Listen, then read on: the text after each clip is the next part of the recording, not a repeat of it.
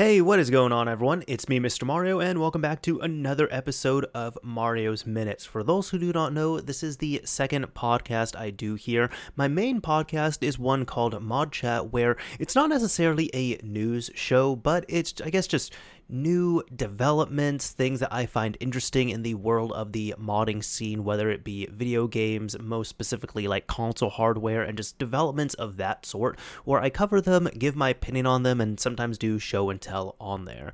However, this is not that. This here is Mario's Minute, where this is my secondary podcast, and I come on here and really talk about whatever the hell I want to. Sometimes I have a guest on here, sometimes I don't, and it's where I just get, you know, a little more personal and don't have much of a script and kind of just come in here and talk to the mic for one hour or so, something like that. Now, this episode is going to be a solo episode. Last month was the guest episode. I try and alternate month to month, and last episode we had Fami on, where we had her on for about three hours. It was a really good episode, and if uh, it, it, I we were both tired, admittedly as well too, because uh, I had to be up late, she had to be up late as well, uh, just because that's how the the, the best time for recording ended up working. However, overall, it was really fun. Uh, if you're interested in AI at all, I would recommend giving that episode a listen. Uh, and I did get to do a little bit of a, just a tiny small role in her latest video about uh, the Tiger Woods game on PS1 that ended up getting recalled thanks to South Park. Uh, ended up seeing that here recently. I think at one point she offered to show me like an early cut of it, and I was like, no, I just want to see the final cut and when it comes out. And then that was like months and months later when it ended up releasing. But either way, uh, super fun overall there. Uh, now on here with Mario's Minute, like I said, it is a podcast, so it is available in two different form factors. First of all, if you want to come over to the Mr. Mario 2011 YouTube channel, you can check check out a video visual version of it where there's not too much going on over on screen. Uh, there's just really a cool looking visualizer, at least I think it's cool looking, and my channel art and background on there. So if you're wanting to come over there, and mainly the big thing would be joining in on the conversation on these episodes, that is the big thing there. However, if you're like me and you like to consume podcasts like actual podcasts, meaning they are audio only and you can take it around anywhere and listen to it wherever the hell you want to, uh, it's also available on most major podcasting platforms. Look up Mario's Minute on your favorite podcasting uh, app, host, or provider, and you should hopefully be able to find it there. I know we're not available on all of them, but we're available on a good amount of them, at least.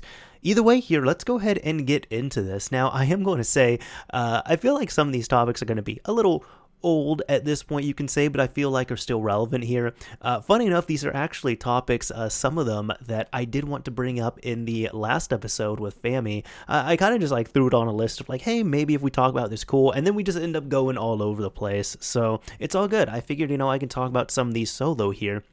And I did want to say, I feel like uh, with this first one here, it might have some people roll their eyes because uh, there's been a lot, a lot of coverage with this with uh, a few YouTubers, uh, namely Jigabar and Review Tech USA. And if you know where I'm going, hey, I'm going uh, DK Oldies, uh, but I'm not trying to talk specifically about their scamming stuff. I want to talk a little more personally on this. So for anybody who is completely out of the loop and does not know, DK Oldies is a mostly internet based game reselling service, or I guess business, where they buy, sell, and trade video games, consoles, peripherals, all of that fun stuff.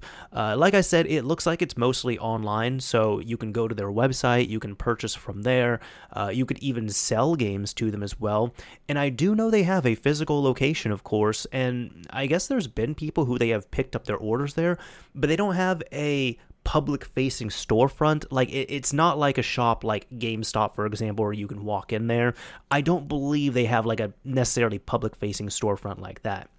However, uh, they've been around for a while, probably close to 20 years, I want to say.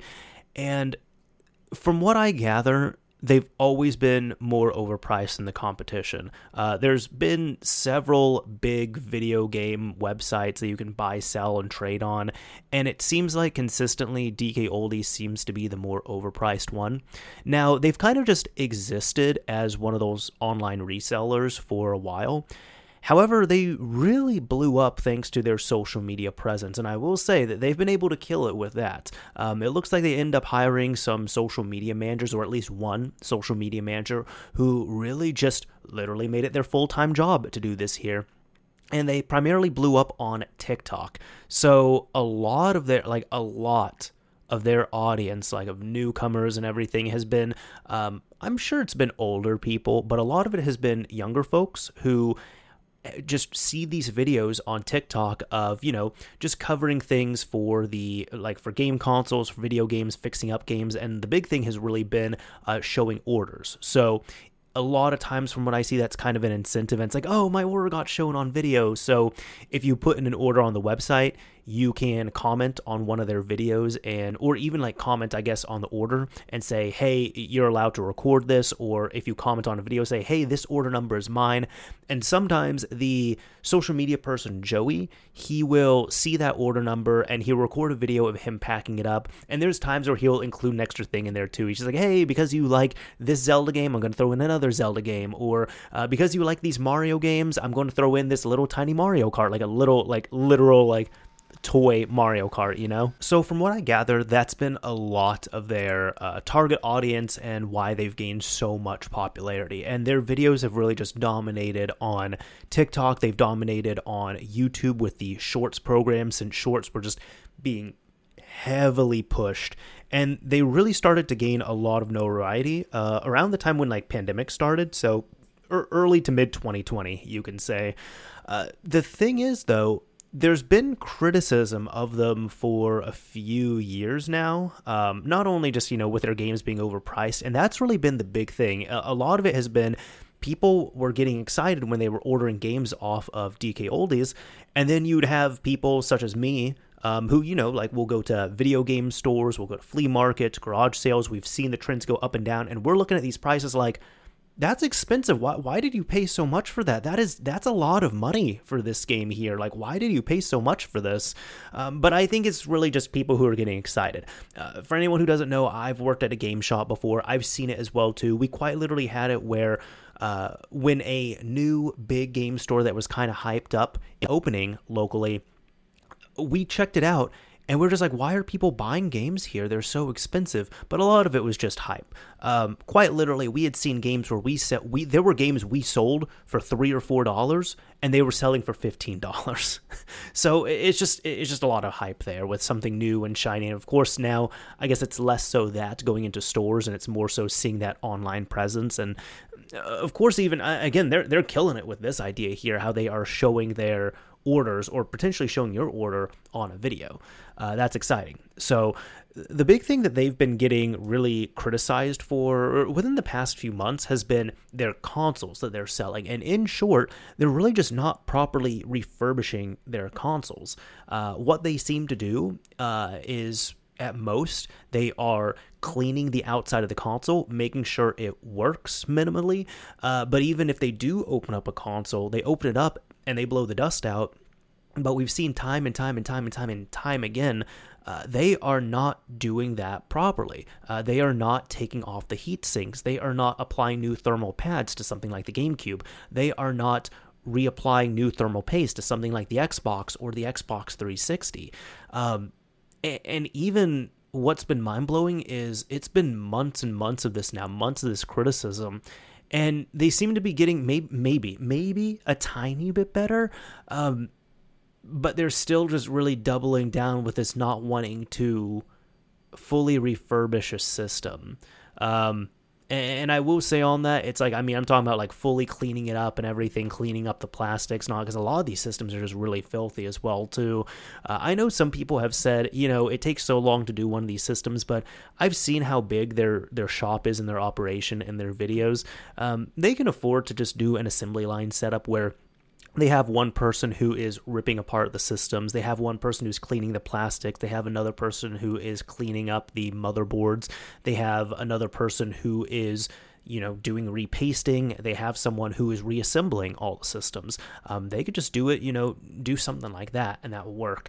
Uh, either way, I think we're kind of caught up now for DK Oldies for anybody who is not uh, aware of that situation there. However, I wanted to bring this up because it's been a big thing on YouTube. That's been a little bit of the, I guess, retro meta for the past month or so. It was really uh, last month it was big. I'd probably say it's really been this year, I would say. I saw it in January, but really a lot in February as well, too.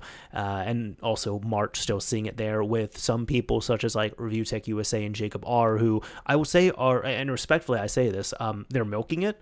Uh, but I would also say, rightfully so, I think it's good to call out crappy business practices like this. Um, to the point where people are calling this a scam here, where these consoles are not being refurbished, or at best, they're not being refurbished properly, and every single system is being uh, sold as a refurbished unit. So, uh, what I decided to do was I ended up making a video uh, last month. And I will say, man, it, it was fun to make because um, I had seen this and I was like, you know, I could jump on this, but ooh, you know, I don't I don't want to spend all this money on one of these systems because their consoles are really overpriced. I'm talking they're they're selling like fat PS2s for over 200 US dollars. Over 200 US dollars. Are you kidding me? Um so I'm just like, man, I'm not trying to spend all this money on one of these systems here. Uh, but all of these videos as well too, it's opening up these systems, seeing how gross they are, um, pointing at their faults, and then you know kind of just doing some trash talk of DK oldies and closing it up. And I said, you know, I think I'm going to do something a little bit different here. Um, so I said, you know, this this will be even better because I don't even have to spend anything with this. So what I did was I kind of covered the uh, the background of DK oldies, what the current meta was in that video and uh, I said, you know, instead of going out and buying one of these systems and paying all this money, I'm just going to grab a system that I have that I picked up a few years ago, uh, untested, most likely, has never been opened up. And instead, I'm just going to make a video showing how a refurbishing process should go, uh, while while respectfully uh, trash talking the company as well too.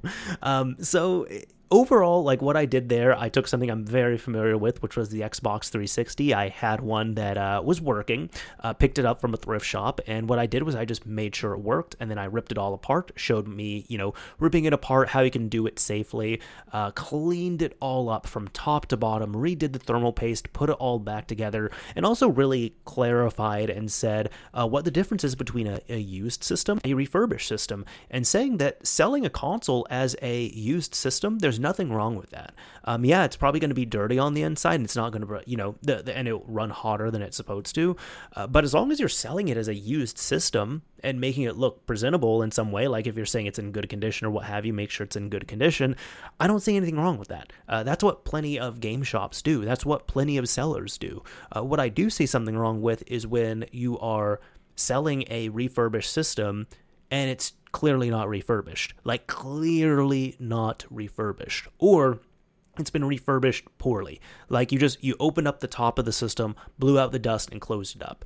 Uh, you didn't even try to open up the DVD drive. You didn't try to clean up anything there. You didn't try to rip it down to take off the heat sinks to replace the thermal paste on like a 20 year old system. Uh, none of that other extra stuff was done. Uh, either way, though, I, I did want to kind of say uh, a, a, little bit of a, a, heartfelt thank you on here. Uh, for anybody who watched that video, I, I do hope that you all enjoyed it. I very much enjoyed making it. It was a super fun video to make. Uh, it was kind of just an idea I had at one point, and even before I did it, I ran it by uh, a couple people. First of all, I ran it by my girlfriend. I was like, "Hey, so this is what's going on with this company called DK Oldies, and what is and this is what I want to do." And she liked the idea. She said, "Yeah, I, I think that's cool. I think it'd be a you know a funny video to make, and you kind of get to do some some trash talking there in some way." Uh, and then I ran it by another friend of mine where uh, we were talking about YouTube stuff and I ran the idea by him, and he was just all in for it. He's like, "Yes, absolutely, that is an amazing idea, and you should do that." Uh, so even the reception of what came out of it as well too, uh, I'm sure there were like there were a few people like there, there, there was, and this happens. You know, it's the internet, and especially it's YouTube. Uh, there were some people who had mean comments, but uh, even with that, it's like, oh, okay. Well, I mean, this just kind of comes expected with the territory. Uh, but overwhelmingly, it seemed like the uh, the the comments were either overwhelmingly positive or overwhelmingly DK scammies. um, either one of those two. Uh, some of the standouts I do remember were. Uh, there were several people saying, "Hey, you should do uh, another one of these videos calling out DK oldies, but this time with the original Xbox." And I said, "No, um, I, am I'm, I'm just doing I'm just doing a one time thing. This is just this was just for fun. Uh, it was something I enjoy doing. It's something I wanted to have a little bit of fun with, and that's it. It's a one time deal. I'm not going back to the well on this here. Uh, I just want to you know jump on here and do this for a bit of fun, and also having a good excuse to clean up this system here." Uh, there were also people who were saying uh, you should work at DK Oldies. You should work for DK Oldies. Um, eh, you you should run a uh, console reselling shop. And to that, I said, no, I, I, uh, the shop stuff I don't really want to do. But I even said, uh, I worked at a game store, which I did work. I did mention in that video. I said, you know, during the seventh generation, I worked at a game shop for about two and a half years, and I just said, you know, I, am I'm not interested in doing that again. Um, it was a real cool job for being in high school, of course. Uh, it's it's a funny job to talk about. I tell stories about it on here. Um, however, I, I'm not I'm not trying to go back to that. Uh, but overall, that that's all to say here. Again, thank you very much for uh, checking out that video and uh, just the, the really positive and warm reception that it got. Um, again, I'm not going to be making another one like that, so you don't have to worry. I'm not going to turn into uh, Mr. Mario DK Oldies exposer, uh, but it was just fun thing to do. now, uh, speaking of the Xbox 360, I was interested in talking about this here. Now, this ended up happening. I'm going to be uh, pulling an article from The Verge, and this article is called uh, The Xbox 360 Store Won't Be Closing Down, despite what an Xbox support page says. Uh, now, I had talked about this a little bit on my Twitter, and this happened at the top of last month, so uh, it looks like this was at the very beginning of February. And this ended up going out. This got some attention here because, in short, there were several games that started being delisted. And I'm even going to read it off here. This article says earlier this week, Microsoft said that it would be pulling many beloved games like Jet Set Radio and the Orange Box from the 360 store on February 7th. That was disappointing enough, but then Thanks to a tweet from Wario64, we saw the text on a support page said the company planned to shutter the Xbox 360 marketplace over the next year and that it encouraged players to purchase any 360 games or DLC by May 2023. As of this writing, you can see the message is still here by scrolling down a bit, but that's at the time of this writing. And indeed, that's that's how it was there. It did say that. Um, now, there's a bit to this here. Actually, I'm gonna I'm gonna read on a little bit more. Um, so, continuing on, this article states uh, this message was a mistake, according to Xbox Global Product Marketing Manager Bree Adams. Quote. This message was posted in air, and we can confirm the Xbox 360 marketplace will not close in May 2023. Unquote. Uh, Adams said in a statement. Quote, as a reminder, beginning on February 7th, 2023, a limited set of games, add ons, and in game content will no longer be purchasable in select markets via the Xbox 360 store. Unquote. So I, I did want to talk about this a bit here.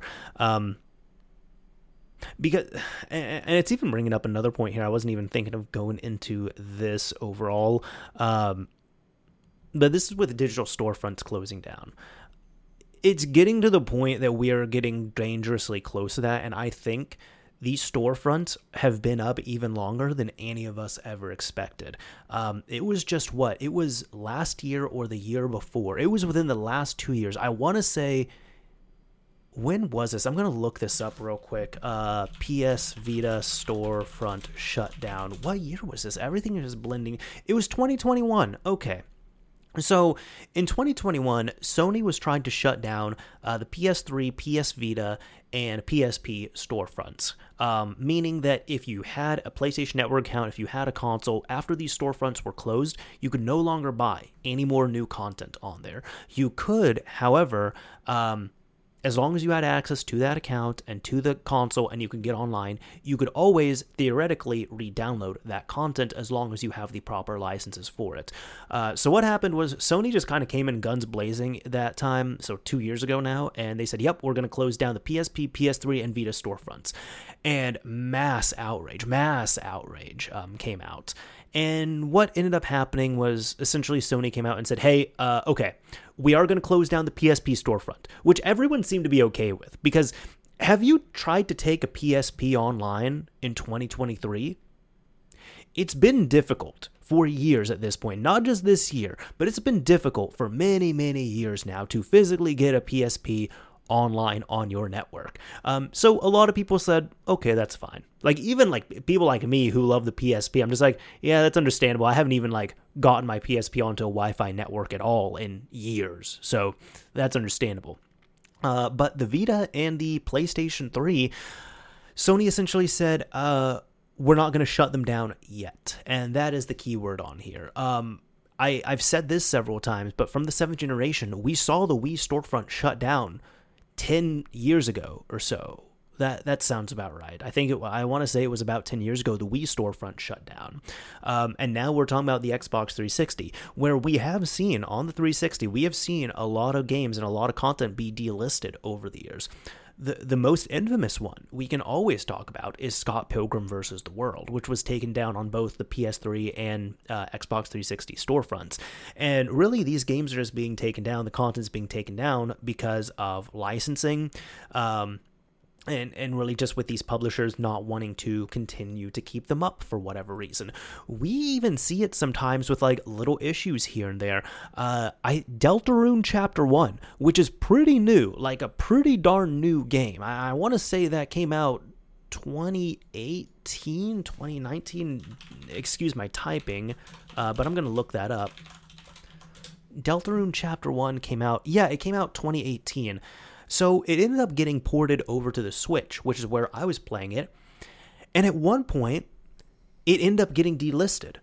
And you can find articles on it. And it wasn't like it was delisted for months, but something happened. I don't know what happened. It had to be with licensing or something, but the game was just delisted on the Switch storefront. And it took a few days for it to be relisted on there. And now it's fine at this point. Um, but what I'm saying is like these things happen. Like that game went down.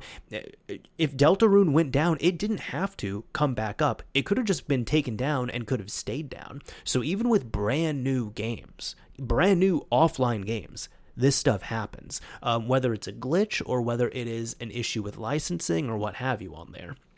So I'm not too surprised that we're seeing games on the 360 storefront being delisted, like we've seen. Um, you know, Xbox 360 games are backwards compatible on the newest Xbox hardware, like the Series S and the Series X. Not all of them, mind you. It's only the games that they're able to obtain licensing for, and that's been another thing that we're kind of harping on. Um, a few years ago, they ended up shuttering, uh, for lack of a better word, the backwards compatibility program. That still means whatever is on there you can play, but the the Xbox execs have essentially said we're not adding any more games because we we can't really add any more games. They have said just in terms of technical limitations and mostly licensing limitations, they have pretty much maxed out what they are realistically able to bring to the Xbox One and the Xbox Series consoles. Uh, because for anyone who doesn't know, when the way those games are handled, you're not playing it off the disc. So when a game ends up being published through backwards compatibility on there, you're essentially selling a brand new copy of the game. You're essentially redistributing a new build of the game. And that means that new licensing has to be honored, new contracts have to be made. Um, if it was just the type of backwards compatibility where you take the di- you take the disc, you pop it into the console, and you read the data off the disc, and backwards compatibility starts working in the background to get that working, we wouldn't have to worry about the licensing issue. But because this game, th- these games and this content are being essentially repressed and redistributed and rebuilt here, um, all of that does happen there. So that's why when I'm seeing, you know, a lot of games and a lot of content really from like the Xbox Live Arcade storefront um, being taken down, that doesn't surprise me all too much, unfortunately. And it's both games that are backwards compatible on the latest hardware and games that aren't backwards compatible that are locked on the Xbox 360, which, as terrifying as it is to think, uh, the Xbox 360 this year is going to be an 18 year old system it is going to be a legal adult in most territories. um, so if you're one of those people like me who, and I'm going to say this respectfully and, and with love, if you're one of those people like me who you still have a 360 hooked up in your house, you're a weirdo. and I, and I'm saying like I, I, normal is boring. I don't like being normal, so I classify myself as a weirdo. I got my you know I got my Xbox, my 360, my PS3 sitting here to the left of me um, as I'm doing all this, and then I got the newer systems. Like I got the Switch on my desk here, so there's all of that. Um, that is to say, though, I'm sure keeping up these games and keeping up with the licenses and keeping up the infrastructure, it's really getting to a point where it, it's not going to be as well worth it for a lot of these companies. So I can understand from that front as well too.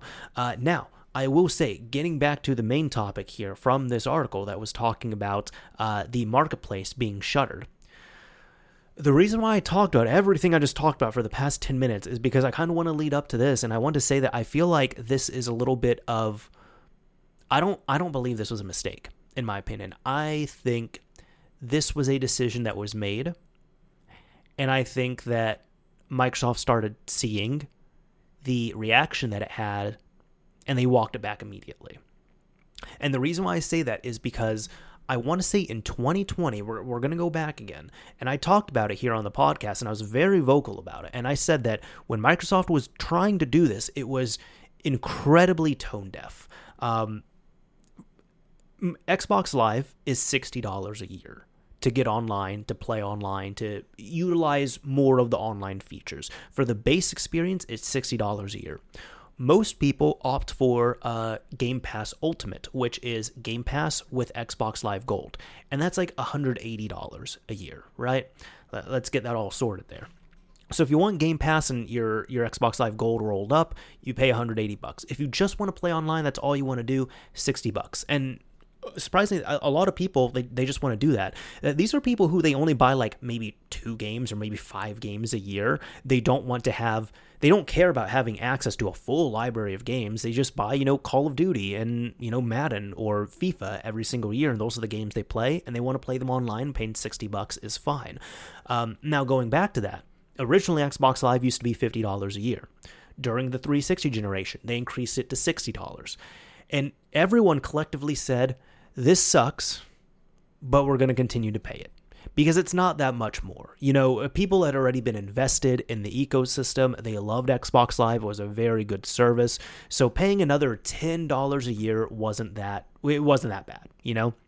Uh, even you know to, to broke high schoolers um, it, it was fine it's like we just gritted our teeth and we continued to pay $10 more per year and it was fine um, what Microsoft tried to do back in 2020, I believe, is they wanted to increase the price of Xbox Live to $120 a year. And I see what they were doing. They were wanting to make it so that it was kind of an unattractive price and kind of look at it and you would see as a consumer, well, for $120 a year, I can play online, or for $180 a year, I can play online and get access to hundreds of games at the tip like at the tips of my fingers. So it was going to make Xbox Live go like uh, uh, Xbox Game Pass Ultimate look like a better deal, um, which which I can understand there. Everybody was against this. All consumers were against this price hike on there. I knew of many people, anecdotal, mind you, but I knew of many people who they were like that, where they said, I I have an Xbox. I play it online sometimes. I only play like two games online. And I had many people like that who said, Yeah, I'm going to cancel my membership outright. I don't care about Game Pass, and I'm not paying $120 a year to play two games online. Screw that. Um, and at the time, Microsoft tried to say, you know, we reassess the market at times and we just see how things are going. And the it, it is time for the price of Xbox Live to be increased on here. And the problem was, it wasn't just like a, a small price hike, it wasn't going from 50 to 60, it wasn't going from 60 to 70 it was double. It was going from sixty to one hundred twenty dollars a year. Um, and in my opinion, paying one hundred twenty dollars a year uh, exclusively to play online on Xbox, to me, that's not worth it. That's just me. To me, that is not worth it. And Microsoft had with that with that whole um, fiasco, they had planned it because they had uh, even cards like you know those membership cards that you could buy they had those printed out as well too and some people, funny enough, because we're revisiting this now, you know, almost three years later, uh, some people had tried to say, "Oh, this was just this was just a tactic to make them look good." And uh, shout out to MVG, friend of the show here. Uh, at the time, he he put it best. He said, "This was not this was not a PR stunt because they announced this. They looked really bad, and they issued a press release." Taking all of it back, just backpedaling on a Friday night the like the fact that they were issuing a press release about this on a Friday evening when like they all should have been home and relaxing like no no no no no no that that this is not a PR like this, this was not a PR stunt here. This was legitimately something that they wanted to do. They saw the reaction and they quickly backpedaled. And I think the backpedal from that we end up getting a little bit of a better deal. They said um, Xbox Live Gold is not going to change in price. Uh, Xbox uh, Game Pass Ultimate is not going to change in price. And the nice benefit they said was um, to to play free to play games online was going to be totally free. So if you didn't pay for membership and you wanted to play Fortnite online, for example, that was now going to be free. You no longer had to pay the $60 a month to play Fortnite or any of those other free to play games such as Rocket League. Um, I thought that was a very pro consumer move. I think that's great. I'm going to support that there. So I think with with that in recent history, and we saw that they really tried to push ahead on this, and they got a lot of pushback. And uh, now this is happening here, where they had some text up there because that is I'm going to read it back to you. That is very specific text. Like, come on, that is very specific text. Um, where was it here? Uh, thanks. Uh, over the next year, um, yeah, yeah, I guess, yeah, we saw a text on a support page that said the company planned to shutter the Xbox 360 marketplace over the next year and that it encouraged players to purchase any 360 games or DLC by May 2023. That's very specific right there. Come on. and I see what they were doing. They wanted to give people a three month heads up. Um, and my personal belief, again, my personal belief is that they saw how this was going to go based on the experience and the reaction they had from trying to raise the price of regular Xbox Live Gold two or three years ago, and they quickly backpedaled on it. That's all to say. I know the marketplaces are going to shut down at one point.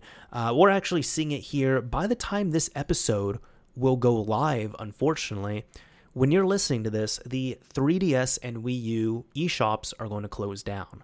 Um, with the same type of practice as well, too. Uh, you can no longer add funds on there. You can no longer buy anything. But as long as you have an account and a system with the licenses and you can get it online, theoretically, you can always re-download uh, that content. And I say theoretically because these companies do say that you can re-download that content, but I've experienced it on the 360. I have gone through my download history and I've seen content on there that is licensed to my account that I could not re download. So that's why I say theoretically. Like, they will say in their terms of service, they will tell people, they will post it on social media and say, yep, as long as you have access, you can always download that content again. But there's going to be content that you won't be able to download. Whether it is completely taken down, whether it is a glitch of some kind, that remains to be said. Yeah, um, I don't think this one is as tone deaf. I will say, uh, back when they tried to raise the price of Xbox Live Gold, it was incredibly tone deaf, and I did say that at that point. And by that I mean I was saying that this was it was in the midst of the global pandemic. It was in the midst when we were doing uh, everything we could to be safe to stay online. That was when, you know, everybody was using Zoom, everybody was using Discord, everybody was working from home. Um, people were playing online a lot more because they they weren't going to in person meetups or anything. And at the t- end, also, you know, there was financial hardships for people. And I said, how is it that in the midst of this, you're going to see what is going on around you and you're going to say when you have companies such as like zoom for example where they're saying hey uh, you can use our service for free uh, for this this this time period here. Uh, then you're going to have Microsoft, where there's going to be people who are relying on that service, you know, for enjoyment in the midst of all this, and you're increasing the price of it. Uh, that's not good. So that's why I was. I still believe that. I think that was one of the most tone deaf uh, decisions that Microsoft had tried to make for the Xbox, but uh, thankfully that was walked back on there. So Uh, that's all to say here. Thankfully, if you're listening to this, um, it looks like the Xbox 360 marketplace will not be closing in May of 2023, but there has already been a lot of content that has been delisted. So, uh, for some of that content that you really might want, um, definitely work on getting that. um, I did want to talk a little bit here, just a bit, if y'all don't mind, about um, Nintendo Switch Online. So I am uh, bringing up my Switch here, and there was a little bit of an update where uh, I want to say this was this had to be February. Yeah, this had to be February. Where um, so it's a little bit late here, but mind you, this is where I'm talking about it. Uh, where it ended up getting some games, uh, I guess, were some services that got added in. So for Nintendo Switch Online, if you pay for it, you get access to Nintendo and Super Nintendo games. Uh, and if you pay for the expansion pass, you also got uh, N64 games as well. Uh, now, the N64 rollout was very rough, to say the least. It, the, the synopsis has pretty much been Nintendo and Super Nintendo emulation, pretty good. N64 emulation should have been much better. Uh, now, now, granted, mind you, there's been people like MVG, shout out to him again, uh, who have uh, really, really been holding feet to the fire there and have been covering uh, when it released, uh, when it's been updated, what's good, what's bad. There's been people, rightfully so, who have been signal boosting and blasting this. So we have seen a lot of improvements to to the point now where the N64 emulation on Nintendo Switch is like, it's all right. Like it, it, it's all right to good. It's not like as bad as it was before. However, we end up getting a couple new systems added in. Uh, for regular NSO users, we end up getting uh, Game Boy, Game Boy Color, and for expansion pass users, we got Game Boy Advance. Now, I myself have the expansion pass, so I've had access to all of that there, thankfully. Uh, and I will say, for me, my reaction to this was it is about time. Now, would I like to have something like the virtual console where you can just buy all of these games individually? Absolutely. Clearly, though, that's not what's happening. Clearly, that's not what Nintendo wants to do. Uh, they very much want to do the games as a service model. I don't really agree with it, but whatever. I'll just play into it here on, you know, if I'm paying for this membership, I'm going to, you know, redeem my games and everything and play them on here. Uh, now, I also do say it's about time because at one point, uh, this was last year, I want to say, there was actually a couple emulators that were leaked that end up getting some coverage. Um, and it was really funny because uh, it was it was Game Boy, Game Boy Color, and Game Boy Advance emulators um, that end up leaking out at one point for the Switch. So people had taken them, they installed them on their modified Switches. Uh, they were able to mess around with them. They were able to inject their own games as well too. And for the most part, it actually seemed to work pretty well. Uh, now, the funniest thing about this was with the Game Boy Advance emulator. It had a reference to a flash cart on there, and it even had a photo of an EZ-Flash on there. So a lot of people were saying, "There's no way, there's no way this is a Nintendo application here. There's no way it leaked out because they hate flash carts and they hate all this." And I think the functionality it was something like import. I think it was like import save from a flash cart and export save to a flash cart. Um, no, it, it's it's pretty much it's, it's been confirmed that it was Nintendo on there, and like honestly, them using some flash carts for testing for ease of use on there. Well, I will say it's it's not the first time we've seen companies use um, third party tools or flash carts or anything to aid with development and aid with debugging. Um, I think Acclaim they're known for Turok Three. I want to say they ended up getting as opposed to buying more N64 dev kits they ended up because they they did some cool stuff back then. Uh, they ended up getting uh, I want to say Doctor V64s, uh, and they just ended up using those with retail systems, and they just debugged and developed with those. Uh, and I was also kind of smiling there and saying they did some cool stuff because I've even seen uh, they've had some crazy like original PlayStation prototype type stuff as well, where they were. T- they didn't want to buy development kits, so they took retail systems and physically modified them and added boards onto them to make them like hacked up dev kits. Ingenious stuff there. I, I think that was really cool. Um, so it's not the first time we've seen companies who've done things like that. Uh, but even uh, with this, uh, like when I saw it, I thought it was hilarious. But I was, I was like, yeah, you know, for for something that was internal and testing and never supposed to see the light of day here, yeah, I'm not too surprised. Like I wouldn't be surprised if they were using flash carts to ease testing and everything on here. um, but overall, like my experience with it has been pretty good for the most part on this. Uh, I did want to kind of share that a bit. I haven't really messed with the Game Boy all too much. I'm actually opening up the application right now just because, like, the original Game Boy and the Game Boy Color, I ended up like having those games after uh, after their heyday. Uh, now, I will say the game that has for some reason gripped me, and I'm not too sure why. The game that I've played a little bit more than others has been Alone in the Dark Color, uh, or like Alone, no, for the Game Boy Color, Alone in the Dark, The New Nightmare, and it was one of those games where I said, you know, like this is this is a full 3D game. Imagine something like Resident Evil, right? It's like this is a full 3D game. I just want to see how it plays on the Game Boy Color, and honestly, it plays pretty well. I was surprised with it. Like, yeah, it's funny to see, but also it is one of the coolest demakes. It's awesome. And, and I love official demakes like that. There's been a little bit of an obsession online over the last few years of, uh, you know, making like fake demakes of games, which I think is cool. I love the aesthetic of it. It's awesome. So, like, stuff like what if The Last of Us was on PS1? Just demakes like that. And I love finding games that are official demakes. And by that I mean I had this experience with Max Payne on the Game Boy Advance. Now I love Max Payne. I love Max Payne so much. One of my all-time favorite game franchises like ever made. Um, the original Max Payne was released on PC, PS2, Xbox, and Game Boy Advance of all systems. I have it on Game Boy Advance. I haven't really played it that much, but I remember at the be like way back in the day when I was when I was a ignorant child about all this. I thought it was bad because it was not the same as the Xbox version, all right? It wasn't that true 3D. It didn't look good. It didn't have the voice acting. I thought this was awful. Then I ended up, you know, last year when I really got into Max Payne again, like I decided to play through all the games and then I decided to try out the Game Boy Advance version.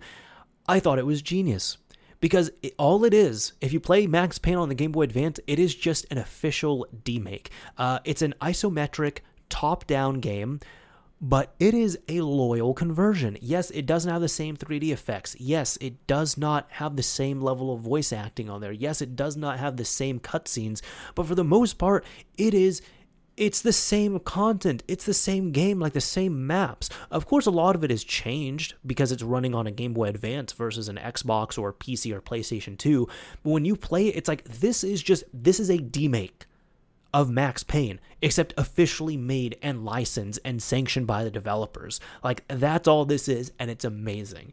So, I think that's why I was really gripping onto Alone in the Dark. I haven't really played any of the other ones aside from like the awful remake that was made on 360 and PS3. I, uh, bad game. That game is not good. That one is not good. Uh, but I thought this is real cool. And then uh, I did play a bit of the Game Boy Advance as well too, uh, and the emulation has been great on them. Uh, I've also played around with the video settings on there. I am happy to see the video settings. I do wish there was more of that. Like I wish there was more options for uh, scaling for uh, what did I want to say? Um, scan lines and all of that. Um, like especially for the N64 man, like some of those games really need scan lines. Um, but on Game Boy Advance, even though I haven't played this one yet, we just got Metroid Fusion on there, a very strong contender. I do wish there was some more games, but like you can even see the games that they've added so far have been curated pretty well. Like they put Mario Kart Super Circuit, um, Super Mario Advance 4, which is the Super Mario Bros. 3 port, uh, WarioWare Inc., uh, Mega Micro Games. Mario and Luigi Superstar Saga, uh, Legend of Zelda Minish Cap, and this is the game. This is the Game Boy Advance game I've been playing a lot. Um, Kuru Kuru Kururin. I, I, I think that's how you say it. From what I gather, this is it's pretty much you're like a helicopter going through mazes. It is so fun. I never knew about this game. I never knew that this game existed. It's fun and it apparently never released in North America. And there's no like language barrier to it either. I think it just released in Japan and maybe Europe. I'm I'm looking at the seal here. Hold on. not just as original Nintendo Steel of quality, so it doesn't say it's like I guess there's no like PEGI logo on there. So I think it only really released in Japan. Uh, but either way, very fun game. I would recommend that one. That's been the one that I've been playing the most, funny enough. So that's been great. Um, so we are kind of, you know, winding down here a bit. I did want to make this a uh, bit of a, you know, short ish episode here. Um, but I have mentioned it, you know, probably two or three times on here. And, uh, I used to work at a video game store when I was in high school. I worked there um, from 2009 to 2011 and uh, worked like uh, up until when I graduated, went off to college and everything. Uh, so I worked there for about two and a half years. I worked there, of course, during the seventh generation of video game systems, and uh, we sold that and all the older stuff. We were a used mom and pop video game store, and I do tell people it was like the best and worst job I had at the same time. Uh, it was great because you know it was it was a good first job. It, it taught me, uh, you know, working in a retail environment, um, how to talk to people. I was able to break the ice a lot easier, and I noticed that with with myself like when i went back to school i was able to just like talk more fluidly to people so that was really great. Um, but also it's a retail job. If you've never worked a retail or a service job um, actually i would recommend doing so. I would recommend doing one for uh, three to six months just so you can experience how much the general public seems to suck. Um, but either way, in regards to all of this here, uh, I do have a few stories. I just kind of have a, a list of stories that I go off of, and I typically, you know, pull uh, one or two of them. And, uh, you know, I, th- I think I'll go ahead and grab this one here. So, excuse me, I'm going to take a drink of water, but this is in regards to Gears of War 3. Now, Gears of War 3 ended up releasing after I'd worked at this video game store. However, at the time, and it's funny to know this now, so many years later, um, but it had leaked online very early. Like, you gotta realize, I stopped working at this game shop August 2011, I wanna say. Um, Gears of War 3, it had to come out September, October of that year, something like that. And I want to say the game leaked out like five or six months ahead of the release date absolutely unreal to see. Um, I do say it's funny to think about now because now we know it was from the whole like Xbox Underground saga, which I would recommend checking that out if you're unfamiliar with that. Um, it, it, seems like a movie with how that is built out there.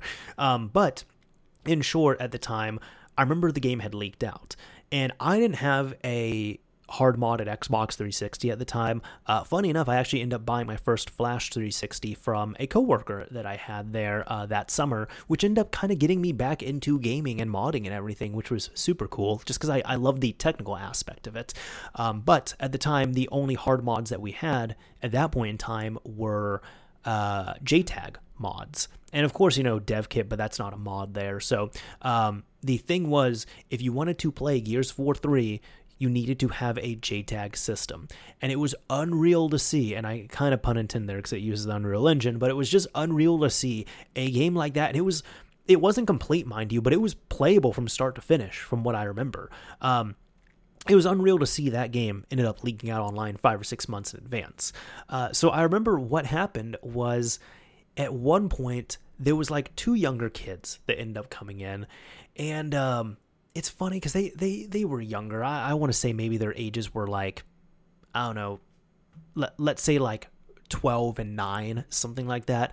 But it was odd because the the nine year old seemed to have more more common sense and grounding than the twelve year old. I, I just noticed like his behavior and everything.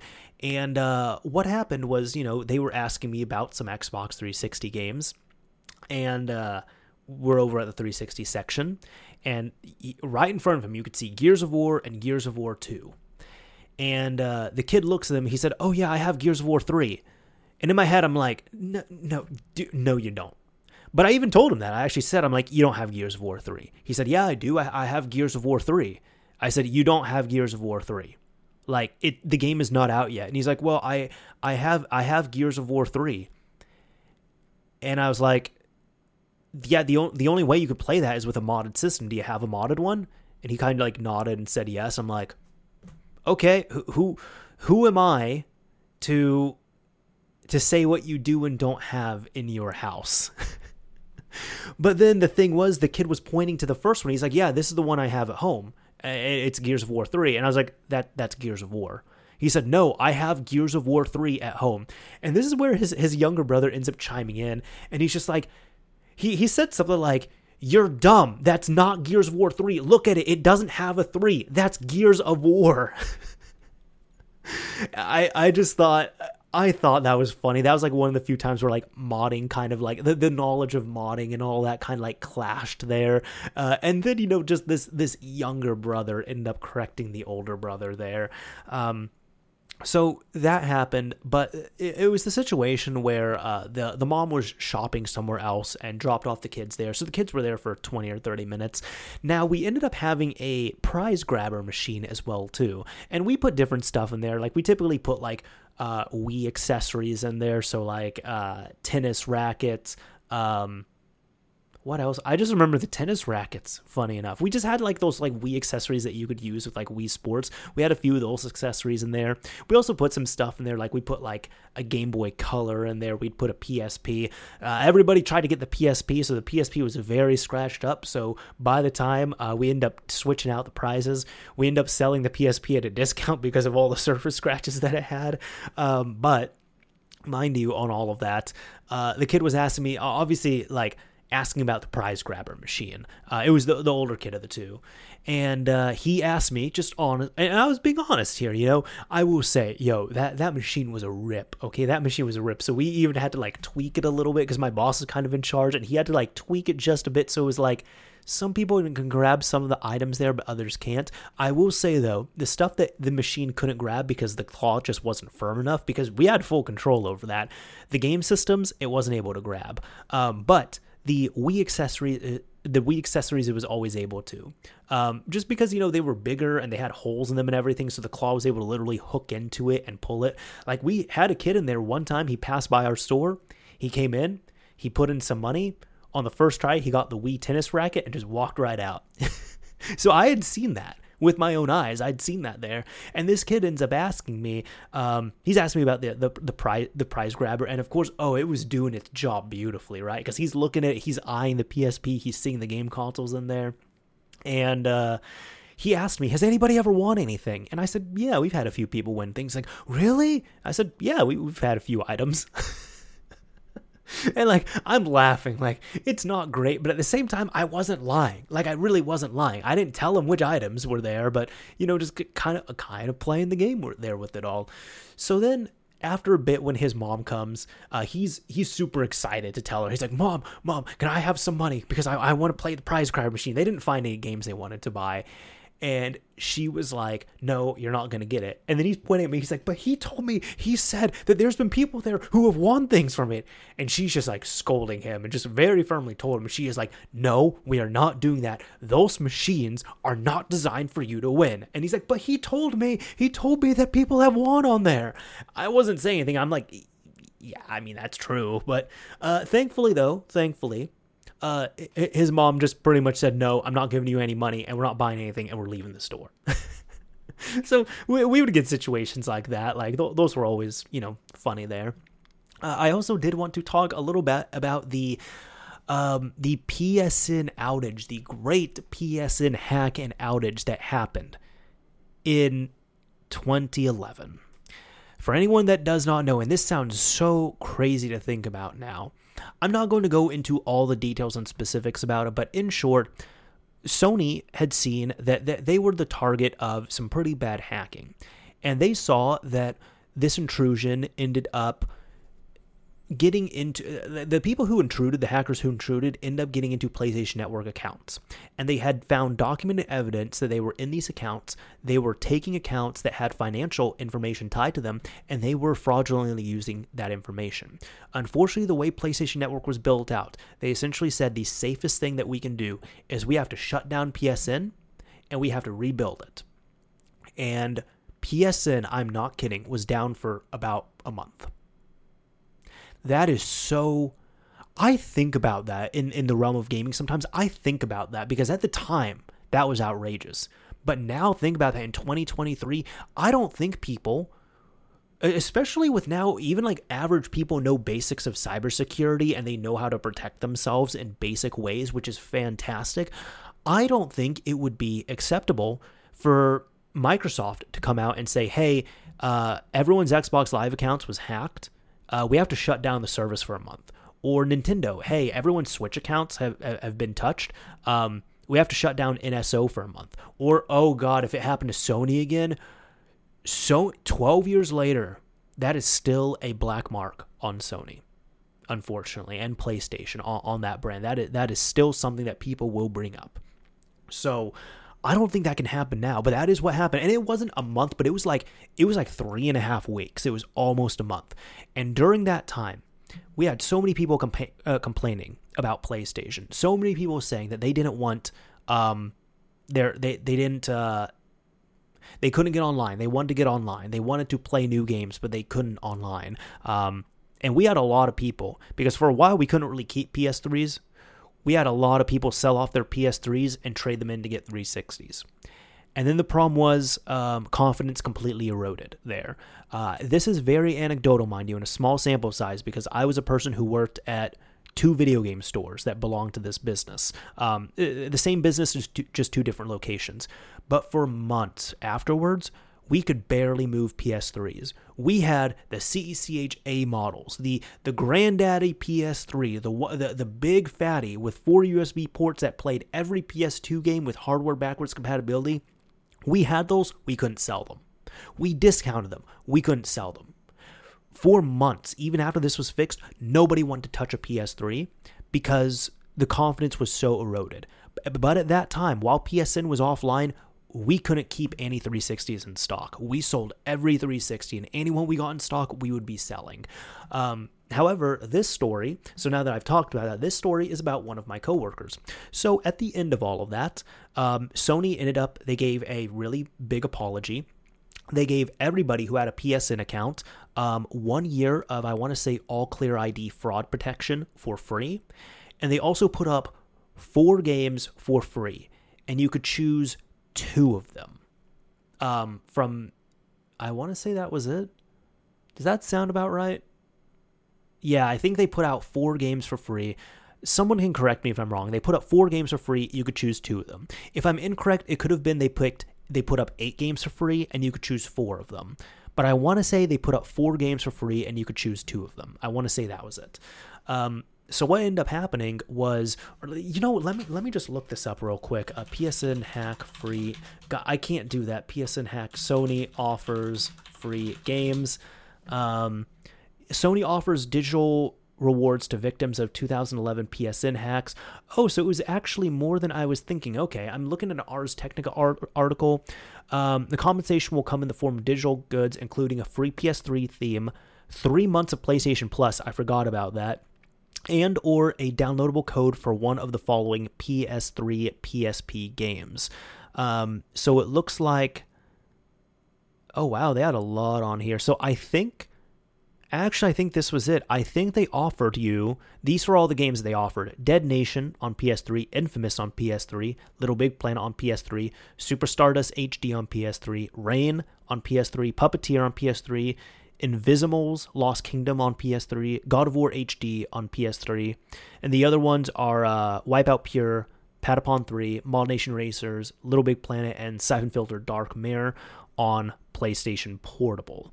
So it looks like those are the ones that were offered on there.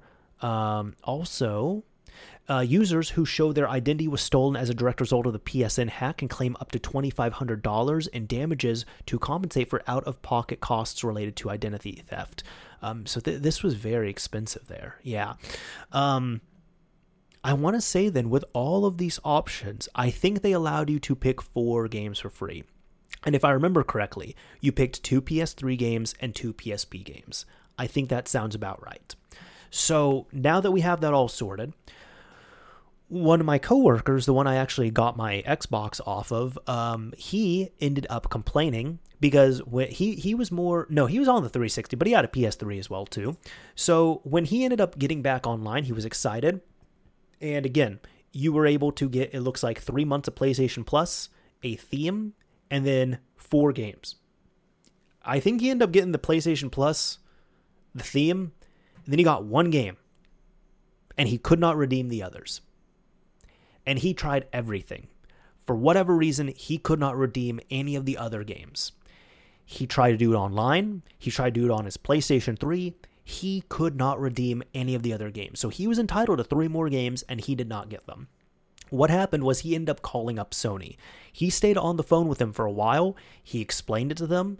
He was trying to get assistance, and Sony's response at the time, with the just with the agent that he spoke with, mind you, their response was pretty much, "We're really sorry. We understand that you're entitled to pick three other games.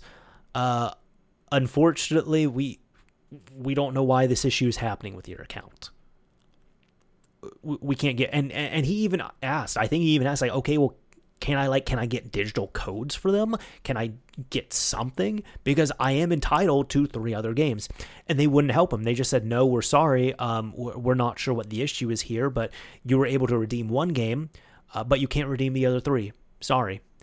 And he was pissed about that. He was not happy. And from what i understand he essentially told this poor agent there uh, well, just to let you know, um, I'm not going to be buying, I'm, I'm not going to be messing with the PS3. I'm not going to be buying one again. Oh, yeah, and I work at a pretty well known video game store in my area, and I'm going to be discouraging everyone I talk to who is interested in p- buying a PS3. I'm going to discourage them from buying a PS3 going forward. I am not going to recommend your hardware, and if anybody has any interest in buying a PS3 from me, I'm going to steer them to a Wii or an Xbox 360 because of this. and uh, I I don't I don't know how successful he was in that venture. Uh, I should ask him at one point. I really should, um, if he does remember. But uh, mind you, that that's what happened. That's what happened. Anyways, that is about it for this episode of Mario's Minute. I hope you all enjoyed it. I hope it was an entertaining episode to end off this March of 2023. And if you've made it to the very end of this episode here, um, I do want to thank you yet again, and I also want to shout out a keyword. For anyone who does not know, if this is your first time making it to the end of one of these episodes, I typically like to pick a keyword or a key phrase that you can use in a comment on the YouTube upload of this episode. And if you're just listening to the podcast only version of it, that's totally fine. Come on over to the Mr. Mario 2011 YouTube channel, leave yourself a comment on the video upload here so that I'll know that you've made it to the end of this episode. Now, typically, I kind of just look around my desk and I just kind of see something that I can use here. How about cloth? Do you use microfiber cloths?